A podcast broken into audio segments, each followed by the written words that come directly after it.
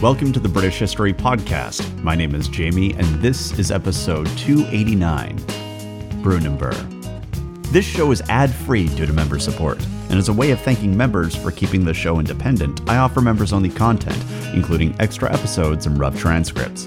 You can get instant access to all the members' extras by signing up for membership at thebritishhistorypodcast.com for about the price of a latte per month.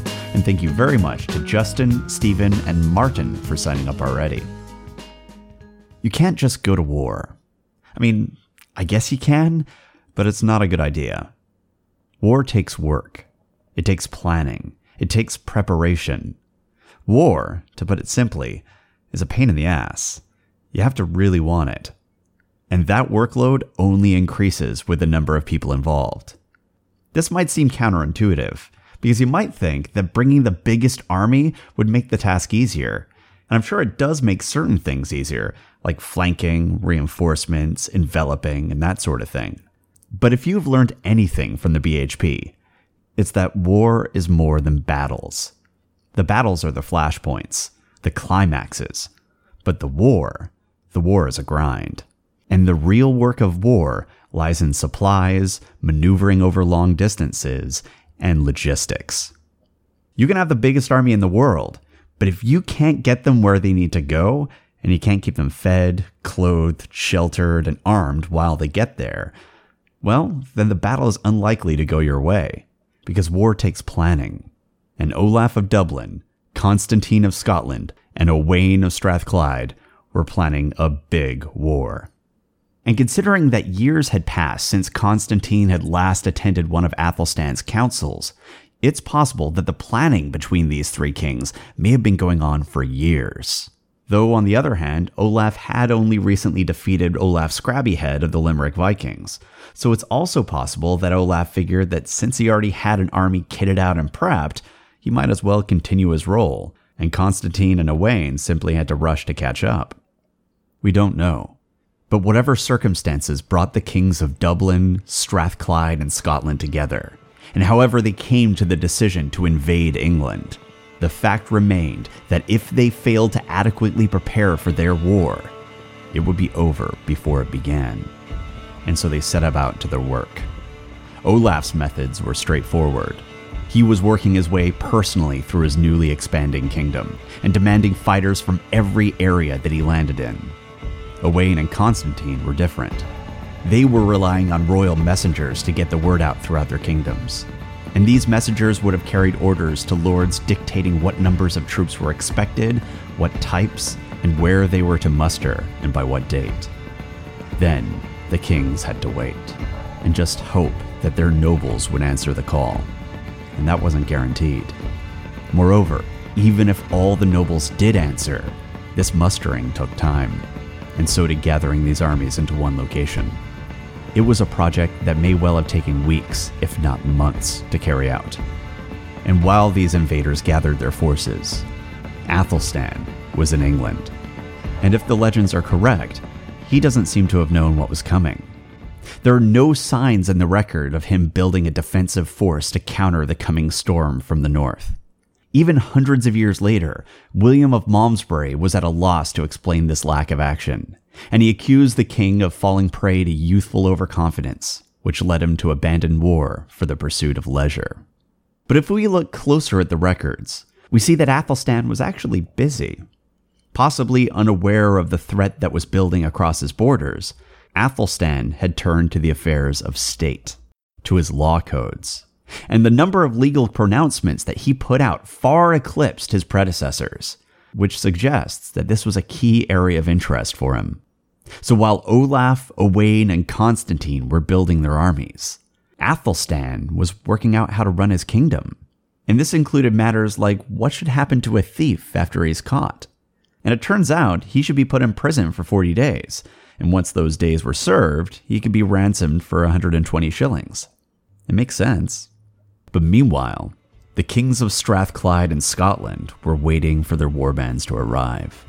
Chief among their concerns was likely that at no point could they be exactly sure how many warriors would actually arrive, nor could they really predict the condition the warriors would be in. They could make guesses, They could hope that everyone would arrive well fed, reasonably rested, and not passing around too many diseases. But until those banners appeared on the horizon, there was no way of actually knowing. And that was a problem for the kings, because this wasn't just a matter of getting a bunch of dudes together and handing them swords and spears. That was the easy part. The more difficult part was logistics. How many were coming? How long would this campaign last? What sort of resistance were they expecting? What would the weather be like? There were all kinds of questions that needed to be answered, because those answers would determine the type and the quantity of provisions that would be needed for this campaign. Older historians have often hand waved this issue away, assuming that medieval armies simply looted the land as they marched. But this assumption has fallen dramatically out of favor with modern historians. And the likely truth is that relying on foraging would have been extremely risky. Because if you are regularly dispersing your army into enemy territory just to search for food, your army would shrink every time the dinner party set out. And it would take no time at all for your enemy to realize that you were there and then start picking off your men as they gathered supplies. And this would be even more true for the force being built by the Three Kings. Because Three Kings, it turned out, could gather a lot of men. Their army was absolutely massive, and once they advanced, everyone would know where they were. Sneaking around to nick a steak and kidney pie simply wasn't going to work. They needed supplies on hand, and preferably a supporting supply train through a secure route. So it's likely that the royal messengers were handing the nobles a list of demanded provisions. Things like food, water, horses, weapons, armors, camp workers like cooks and laborers, everything that was needed to make this war work. And as for Olaf, he was probably a bit more hands on, and his provisions were likely acquired right alongside the men. But Athelstan was also planning ahead. He was working out what should be done if someone was accused of attempting to murder someone through witchcraft or sorcery. And in this instance, Athelstan thought it was best if the accused underwent a threefold ordeal. If you're accused of witching someone to death or near death, you'd be taken to the local church and presented with a pot of boiling water with a rock at the bottom. You'd be expected to reach into the pot, which was deep enough to reach to your elbow, and retrieve the rock. And meanwhile, while you're sous videing your forearm, everyone around you had to pray to God to reveal the truth. Afterwards, your arm, now likely reduced to something resembling a Christmas mince, would be bound and left for three days. After those three days, your arm would be unbound and checked for progress. A healing arm would mean that you're not a witch. However, if the arm was festering, well, then the town found their evil wizard and knew what to do next. And while Athelstan was working out that important detail of state, Owain, Olaf, and Constantine were gathering enough supplies to sustain their invasion. And once their campaign started, there would likely be some small amount of foraging. If the army happened to roll through a town with some sheep or a nicely stocked granary, there was no point in letting that good fortune pass them by. But they couldn't rely on good fortune to sustain them through the invasion. The kings needed a way to keep food on hand. But there was a well known method for this, one that medieval kings had used in the past to great effect ships. And the three kings had plenty of those. Even if Olaf left his ships behind, the Scottish navy was enormous.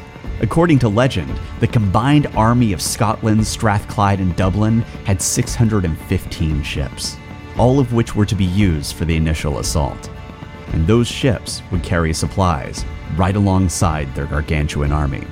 Moreover, even if they used fully half of those ships to carry things like cooking supplies, food, tents, weapons, armor, water, medical supplies, and all the other necessities of life on campaign, they still would have the other half to carry men, and that would be able to carry a force of about 10,000 warriors on their first trip. And that was just for the naval assault it doesn't account for any forces approaching via land. And this fleet, once the invasion was dropped off, would be able to resupply all of them, so long as the seas remained open. And those resupplies were likely being prepared and planned. These soldiers would need to be clothed, fed, sheltered, and kept healthy, over 10,000 of them, for potentially months. And gathering supplies wasn't the only obstacle. Gathering all the soldiers together was a trick unto itself. Olaf and his Viking army were coming in from across the sea. the kings would have had to prepare a predetermined location to meet, and they also would have had to work out a time frame in which the meeting would take place. And this was no minor matter, and something as simple and common as a storm could throw it all off. So prior to the mustering, they would have had to work out when and where to meet.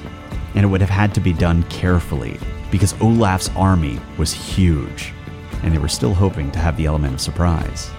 Landing in the wrong area or being forced to idle and camp for too long, and Olaf was likely to attract attention. But luckily, Olaf was a Vikinger, and Vikingers knew to work smart, not hard. Meanwhile, Athelstan was concerned about commerce. The crown and the kingdom relied on a steady flow of taxes to keep it going. The trouble, though, was that there are ways around those taxes. If you want to sell your cow under the table, it wasn't that hard so long as you made your deal in the local village where the tax collectors weren't stationed at the time. The nobility could only tax trade if it happened in a central location. So Athelstan found a fix he mandated by law that any trade worth more than 20 pence must be conducted within a town trade center. And while Athelstan was trying to put a stop to garage sales, Owain, Olaf, and Constantine were on the move. It's unclear how Olaf and his Viking army met with the forces of Strathclyde in Scotland. The bulk of the forces were based in the Scottish east coast, but the Viking forces were on the opposite side, across the Irish Sea. Somehow, they needed to link up with Constantine. And sailing around the southern portion of Britain wouldn't work, since that would have immediately alerted Athelstan, which leaves us with two possible routes for Olaf to join with his allies. The first is that he might have undertaken an approximately 600 mile voyage around the northern tip of Britain. This would have been an extremely dangerous option, which would have exposed his fleet to the notoriously difficult weather where the entire navy could be swept away or slammed into the rocky coast and this route was also long, and would have added even more time where the men would have had to be fed and kept healthy. But using this route would also mean that the army could keep their ships with them, which meant that provisions would be on hand the entire time. The other open route was shorter, but overland. If Olaf took this path, he would have sailed up the Firth of Clyde, where he could have joined with King Owain of Strathclyde, and then they could leave their ships behind and jointly march overland to the Firth of Forth to finally join up with the Scots. Marching in that manner would have probably only taken a day, so it would have been significantly quicker than going around the tip of Scotland, having cut off about 400 miles off the journey. Furthermore, navigating overland would have been relatively easy for the Viking army, as they only had to follow the Antonine Wall to its end. But taking this route meant that they would have to leave their ships behind, and they'd have to lug their supplies across the rough Scottish terrain. But whatever route they ultimately took, in August of 937, the armies of Strathclyde, Dublin, and Scotland gathered and made their final preparations for war. Meanwhile, Athelstan was wondering how you deal with someone who gets invited to meetings but doesn't show up. Surely that requires a law, right? I mean, who likes flakes? Not Athelstan, clearly, because he decreed that if you fail to attend three of his meetings, you're guilty of disobedience and will be fined. Nobody stands up Athelstan. And so, while the king was establishing his employee work calendar policy, the combined armies of Scotland, Strathclyde, and Dublin advanced. The sources for what happens next are numerous, but none of them are certain. We've gleaned the story over time from local oral traditions, William of Malmesbury, Egil's saga, the Annals, and the Chronicle. And none of these tell a consistent or total story. Furthermore, the exact location for where this battle happens, a place called Brunanburh, has been entirely lost to history. Potential locations can be found as far south as Devon and as far north as Burnswark in Scotland. In the end, we're left with a tale that is half truth and half legend and it's difficult to tell what is fact and what is embellishment. So, what follows is our attempt to reconcile these accounts into a narrative. But regardless of what source you're reading, there is one thing that's very clear here. For this brief moment, the fate of England could have swung in any direction. And so, while Athelstan was determining how many psalms were to be sung on Friday, and by the way, it's 50, 50 Psalms every Friday, specifically in the hopes that the king gets all he desires. Well, While Athelstan was counting his wishes, 615 ships sailed into the Humber, bristling with heavily armed warriors. This was an army that would have consisted of 10 to 20,000 warriors dropped right into the heart of England and cutting off Northumbria from the rest of the kingdom. And Northumbria was at a crossroads. For years now, they've been chafing at Athelstan's style of rule. And now, here was Olaf Guthrason, a man who held a valid claim to the throne, who was related to former kings who might still be fondly remembered, and who was a fellow Christian, thus making him a lot less scary than his father. He was also a successful war leader in a time when that commanded tremendous amounts of respect. Olaf, sailing up the Humber, might be the one to free Northumbria from West Saxon control. And so the saga tells us that Olaf and his combined army raided through Northumbria. And as he did so, large portions of it quickly came under his control. William seems to confirm this, as he tells us via a poem that Athelstan allowed his enemies to despoil everything through constant raids, while he spent his time at leisure, until finally he was roused by rumors of widespread devastation. And Athelstan's inaction seems like the height of folly looking back on it.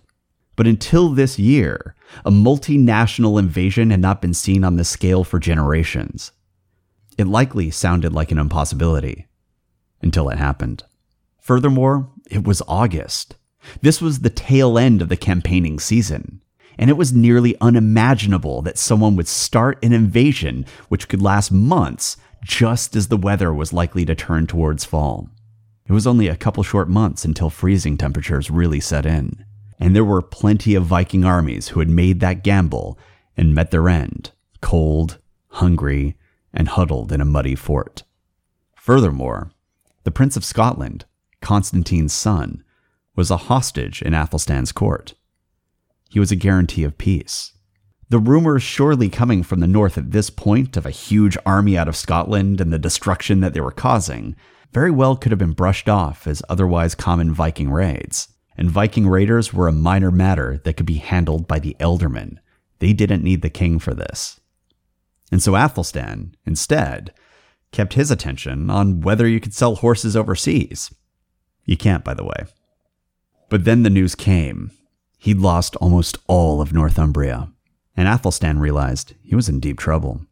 The longer the invading kings remained unchallenged in Northumbria, the longer they had to dig in, the more his authority would be weakened.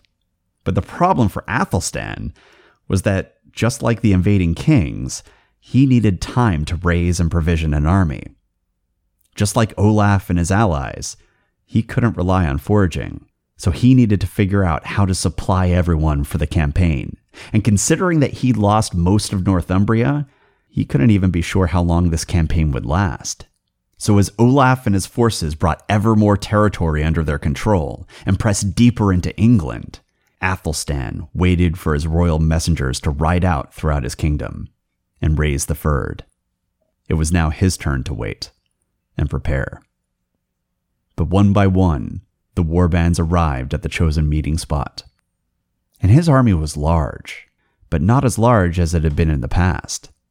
We're told that it consisted of the fyrds from Wessex and Mercia, which means that East Anglia and the Welsh kingdoms apparently weren't part of this defensive force. It's not clear whether this was because they weren't called or because they didn't answer.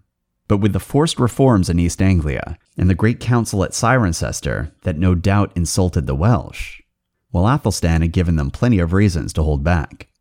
But whatever the reason, the forces of Wessex and Mercia would have to do. But there was a problem here. It wasn't all of the forces of Wessex and Mercia.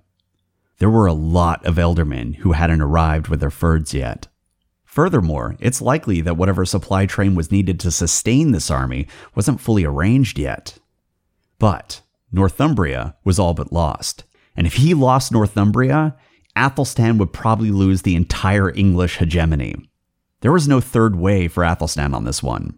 He either had to win or die trying, and he couldn't wait any longer.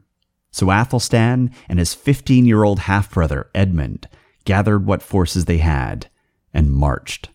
Potentially at their side were Scandinavian mercenaries, who later lead to the writing of Egil's saga. And this does seem plausible, since what awaited him was a vast multi kingdom army, and Athelstan would need all the help he could get. But at their present state, even with the mercenaries, his army would likely be overwhelmed by the invading forces. Numbers vary wildly as to how many joined the invading army by the time Athelstan marched. But the army of Olaf, Constantine, and Owain probably did number in the tens of thousands. And Athelstan, well, he had less, which meant that he needed to buy time and give his forces a chance to arrive. So the saga tells us that an offer was made. If the kings would cease their raids, Athelstan would agree to meet them on a battlefield where they could come to terms. Or, should it come to it, fight it out. To sweeten the pot, Athelstan offered to pick a battlefield deeper in the English countryside, which probably would have been rather enticing, since if it came to blows and the invading army won, well, then there would be plenty of ripe raiding lands nearby. For Athelstan, though, this had a few benefits. First, the English army hadn't fully mustered, so he needed time for them to arrive, and any time spent negotiating over which battlefield was appropriate would be time for the rest of the army to arrive. Additionally, if they moved deeper into England, that would cut down the travel time for any ealdormen who were late to the party. It would also bring the danger of this army closer to their holdings, which might encourage them to get off their asses. On the other side, Constantine, Olaf, and Owain probably had a couple reasons to want to play ball. The first was that Athelstan was a famously powerful war leader with powerful allies just across the channel. So fighting him was a risky move. And if they could resolve this without a battle, that was probably worth looking into. The second was the fact that Constantine's son, the Prince of Scotland, was Athelstan's hostage. And even though Constantine had another son, I'm pretty sure he preferred to get his spare back. And so we're told that Olaf and his army ceased their raids and agreed to march to a location called Brunanburh. It was a large field that lay between a dense wood and a river. Athelstan arrived first and selected the narrower position, placing his forces along a slight hill between the wood and the river. But there was a problem. He was still waiting for more of his ealdormen to arrive. As things stood, they were dangerously outnumbered. And this might have been where Athelstan came up with his law that mandated for every plow you had, you had to have two mounted soldiers ready to be called up. Because this was crazy. Where was everyone? But to hide his weakness, and to further buy time, Athelstan ordered his men to pitch their tents. Then he ordered them to pitch their spare tents. And then he ordered them to pitch any other tents they had on hand. In the end, they had three times as many tents as were needed, and all of them were carefully arranged on the crest of a hill. And looking at them from the enemy's position, you would think this was the edge of a tent forest. Then Athelstan ordered his men to mill around outside, as if there wasn't enough room to even get inside the tents. They were doing anything they could to hide their numbers. And eventually, Olaf and his allies arrived on the battlefield. And it's not clear when he did, but whenever it was, for Athelstan, that was too late in the day to be willing to fight. There was also the issue of propriety. Were the rods of hazel properly laid out to demarcate the battlefield? Maybe we should double check just to make sure. And this may have been Athelstan's commitment to Anglo Saxon tradition, but he was also facing off with a multi kingdom army armed with more tents than dudes, and he needed to buy time. Thankfully, all these things left over from a culture of ritual combat take time. Lots of time. And so while that was being carried out, he was still keeping a careful eye out for any ealdormen to arrive. I also suspect that negotiations regarding the fate of King Constantine's son were also taking place during this point, and that also would have slowed things down a bit. But extra time and delaying tactics can cut both ways. And while all this negotiating and battlefield decoration was taking place, William of Malmesbury tells us that Olaf got an idea. He disguised himself as a minstrel and snuck into the English encampment. It took him no time at all to not only discover that the English forces were nowhere as big as they appeared, but he also learned the exact location of King Athelstan's tent. We're also told that Olaf was apparently a talented performer, and he gave the English such a good show that he was rewarded with fine gifts, by the king's court no less. And once his set was over, Olaf snuck back out of the encampment and returned to his allies.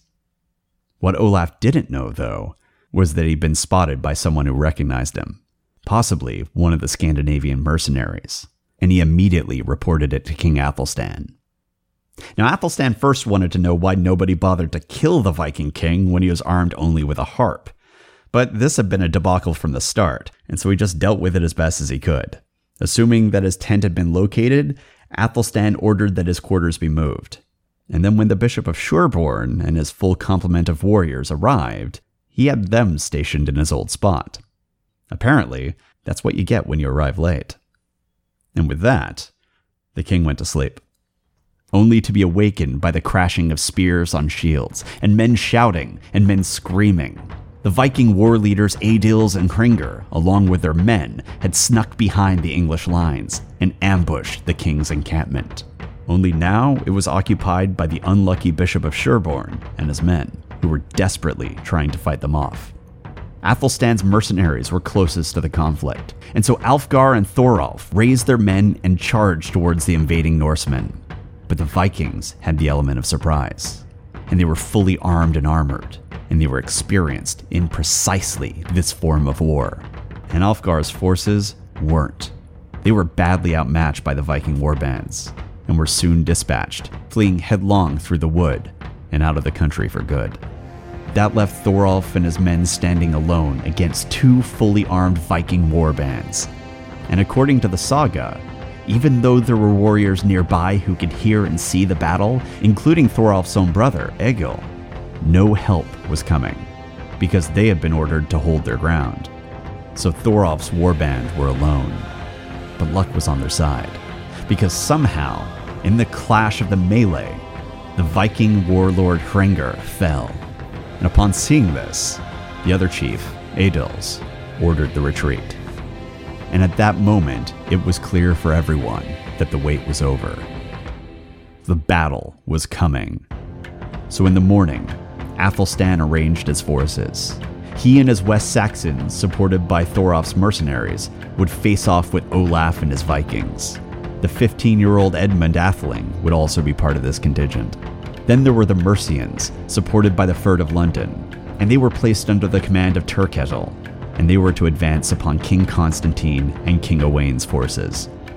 And at Athelstan's signal, the army advanced, shields locked, and they prepared to go to work. Once they were in range, arrows were fired over the shield wall, and still they advanced. And then came the bone shattering moment where shield wall met shield wall, and the screaming began. The bulk of the fighting was between Athelstan and Edmund's forces, who were arrayed against Olaf. This was a fierce, brutal shield wall combat. A thrust of a spear, a flash of a sword, and another man fell. Far from the quick, violent raids that had become common in the age of the Vikings, this was a test of endurance. It just kept going. But suddenly, there was chaos in the flank. While the armies advanced, and while they fought, there was one group that stayed back, watching. The Viking warlord Adils and his men had been hiding in the woods, looking for an opportunity. And they spotted it. Athelstan and the West Saxons were towards the middle of the battlefield, but their mercenary allies under Thorolf were on the flank, which were conveniently right on the edge of the forest. If Adils and his men could defeat Thorolf's mercenaries, they might be able to roll up the entire English army. So, in the midst of the melee, Adils and his men quickly moved out of hiding and fell upon Thorolf's flank, enveloping his forces. Thorolf's brother, Egil, whose forces had been held in reserve, had been watching for any weaknesses. And upon seeing this, he ordered the charge, and his men immediately struck Adil's flank. And what followed was a chaotic melee, where battle lines were desperately attempted to be formed, but ultimately it all devolved into a bloody mosh pit. It had become a battle into itself, while the larger battle raged around them. And that meant that Athelstan and the West Saxons would have to handle all of the Dublin Vikings on their own. Meanwhile, Turketil faced off with the Scots. And apparently, King Constantine's son had been released as a hostage by this point, because he was there on horseback leading the army alongside his father.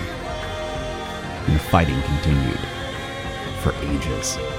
Neither side gained much traction, but both sides were suffering terrible losses. And then at some point, in the clashing of the shields and swords, disaster struck for the Scots. King Constantine's son fell from his horse and was killed. Soon thereafter, the Scottish morale began to break, and they retreated. Suddenly, Olaf and the Dublin Vikings were horrifically outnumbered. The enraged Englishmen pressed in on nearly every side, and at the head of this force was Athelstan and his brother Edmund, pressing them on even further. And then some accounts say that at this point, Athelstan's sword broke, but by miracle, it was made whole again. But regardless of the king's arms, it was clear that the tide had turned against Olaf. And shortly thereafter, what few of his men remained fled the field. Athelstan was victorious. And in the end, the annals tell us that, quote, the Prince of Scotland with 30,000, together with 800 captains about Olaf Guthfrithson and about Eric Brithson, Eowa, Dekka, Ivar the King of Denmark's son with 4,000 soldiers in his guard, were all slain, end quote. And those numbers were almost certainly inflated. But the fact remains that this was one of the most important victories in English history. Had Athelstan failed, England would likely have collapsed. The unity that he and his aunt and his father and his grandfather had worked towards for so long would all have come to an end. East Anglia would have broken away. Northumbria would have been under the control of Dublin. Mercia very well might have broken away. It all would have crumbled. But Athelstan didn't lose. He won. The English hegemony had survived. His new kingdom still existed, whole and vast. And so Athelstan turned once again to the task of administration. He'd spent the last years making laws, but now he needed a way to enforce them. So he made a new law.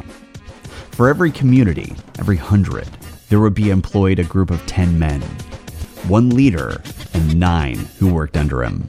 These men would travel through their hundred and gather taxes, enforce the law, and ride out in pursuit of thieves. And so, with that law, Athelstan established English beat cops. If you have any questions, comments, or concerns, you can reach me at the British History Podcast at gmail.com. And we're pretty much all over social media. And you can find links to all of our various communities by going to the upper right hand corner of the British History Podcast.com. Thanks for listening.